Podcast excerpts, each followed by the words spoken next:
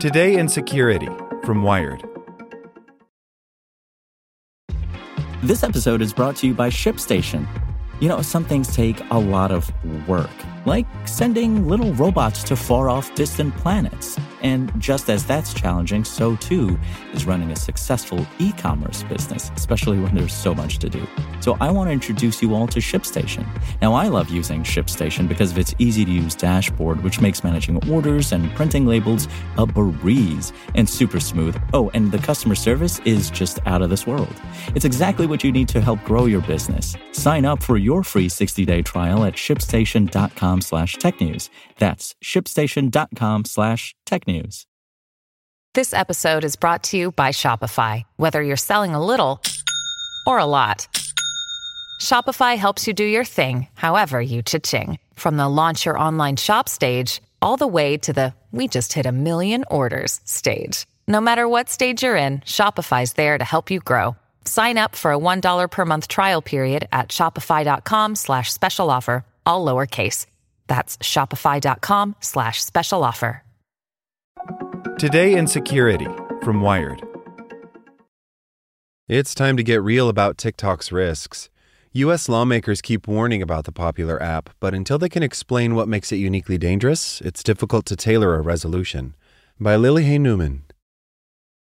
Amid a flurry of talking points and takedowns as the United States midterm elections loom, lawmakers and regulators have reheated claims about TikTok, a social media app they say poses a threat to personal privacy and U.S. national security. Now the Biden administration is reportedly readying its own action, but the exact scope of the problem and goals remain fuzzy. Owned by the Chinese tech giant ByteDance, TikTok has more than 1 billion users, including an estimated 135 million in the U.S., and some lawmakers, including former President Donald Trump, have warned over the past 2 years that the Chinese government could use the app to collect data on Americans or launch influence operations through the platform. The U.S. military banned its members from using TikTok on government devices or at all in late 2019 and early 2020, as did the Transportation Security Administration and some other federal agencies. Just last month, the chief administrative officer for the U.S. House of Representatives warned lawmakers against installing TikTok due to the data it can collect. This followed a June 17th BuzzFeed news report, which found that ByteDance employees can and do gain access to U.S. TikTok users' data in some situations. But for the general public, warnings from legislators and regulators this summer have continued to be vague and amorphous, underscoring broader ambiguity about where lawmakers' precise concerns lie. With so many users, TikTok is clearly a potentially rich source of personal data and could be exploited in the way other social platforms have been to spread disinformation or promote influence operations. But the reason TikTok has been singled out is less clear. Huge quantities of sensitive data about people living in the U.S. are already available in various forms for purchase or the taking through other public social media platforms, the digital marketing industry, data brokers, and leaked stolen data troves. And long before the rise of TikTok, China was already notorious on the global stage for stealing massive quantities of data about Americans and others from governments and companies around the world. So is it protectionism, xenophobia, special insight into U.S. national security? A report published by Semafor recently indicates that the Biden administration is preparing a series of executive orders to address TikTok and the Chinese tech sector's access to Americans' data more broadly. The report says the White House's actions could significantly curtail U.S. investment in China, while other potential measures may limit what technology can be sold to Chinese clients and specifically limit the data Chinese tech companies can collect about U.S. citizens. Such steps would be less dramatic than the approach to TikTok taken by Biden's predecessor, but would have a larger scope and wider set of potential ramifications. In the waning months of the Trump administration, the White House attempted to block TikTok from U.S. app stores if ByteDance didn't sell the company to a U.S.-based firm. Though the move failed, TikTok took steps to silo itself from its Chinese owners and announced in June that all U.S. user traffic would be routed in the U.S. The company is still working on deleting all user data from its own servers in favor of processing everything in Oracle's cloud. The company stores data backups in the U.S. and Singapore. The thing about TikTok is that a lot of people use it, says Rui Zhang, a researcher at the Kissinger Institute on China and the United States. The Trump administration also tried to ban WeChat, which is not just a communication platform, but a technology platform that vacuums up reams of your data, more so than TikTok. But WeChat is almost exclusively used in the U.S. by the Chinese diaspora, whereas TikTok is just broadly popular with Americans. She adds that while from a U.S. national security perspective, the existential threats are worth acknowledging, there wasn't enough information available about concrete concerns when the TikTok ban was on the table a couple of years ago, or in remarks this summer.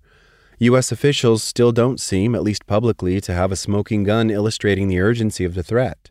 It needed a better case built around it, and at the time, in 2019, they just didn't seem to have that case, Zhang says. Whether they have something they can show Americans in the future or not, I can't say.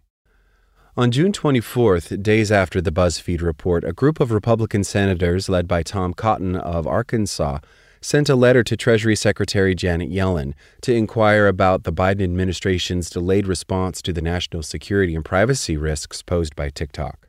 On June 28th, a different group of 9 Republican senators sent a letter to TikTok CEO Shou Zi Chew laying out questions about the company's data management practices in relationship with ByteDance, given that the company has always maintained that they will not share U.S. user data with the Chinese government. On July 5th, a bipartisan duo from the Senate Select Committee on Intelligence, Democrat Mark Warner of Virginia and Republican Marco Rubio of Florida, sent a letter to the Federal Trade Commission urging the agency to investigate TikTok and ByteDance for repeated misrepresentations by TikTok concerning its data security, data processing, and corporate governance practices. In a series of responses this summer, both to lawmakers and the public, TikTok has staunchly maintained that it does not and would never share U.S. user data with the Chinese government, and that it is a separate U.S.-based entity subject to U.S. laws. The company does not report publicly on government data requests, but it does publish a twice-annual report about government requests to remove content from the service. The latter report indicates that the company has never fulfilled a removal request from China. The bottom line, though, is that TikTok is owned by ByteDance, and some ByteDance employees can access TikTok user data. Does that mean the ruling Chinese Communist Party, or CCP, can get that data too?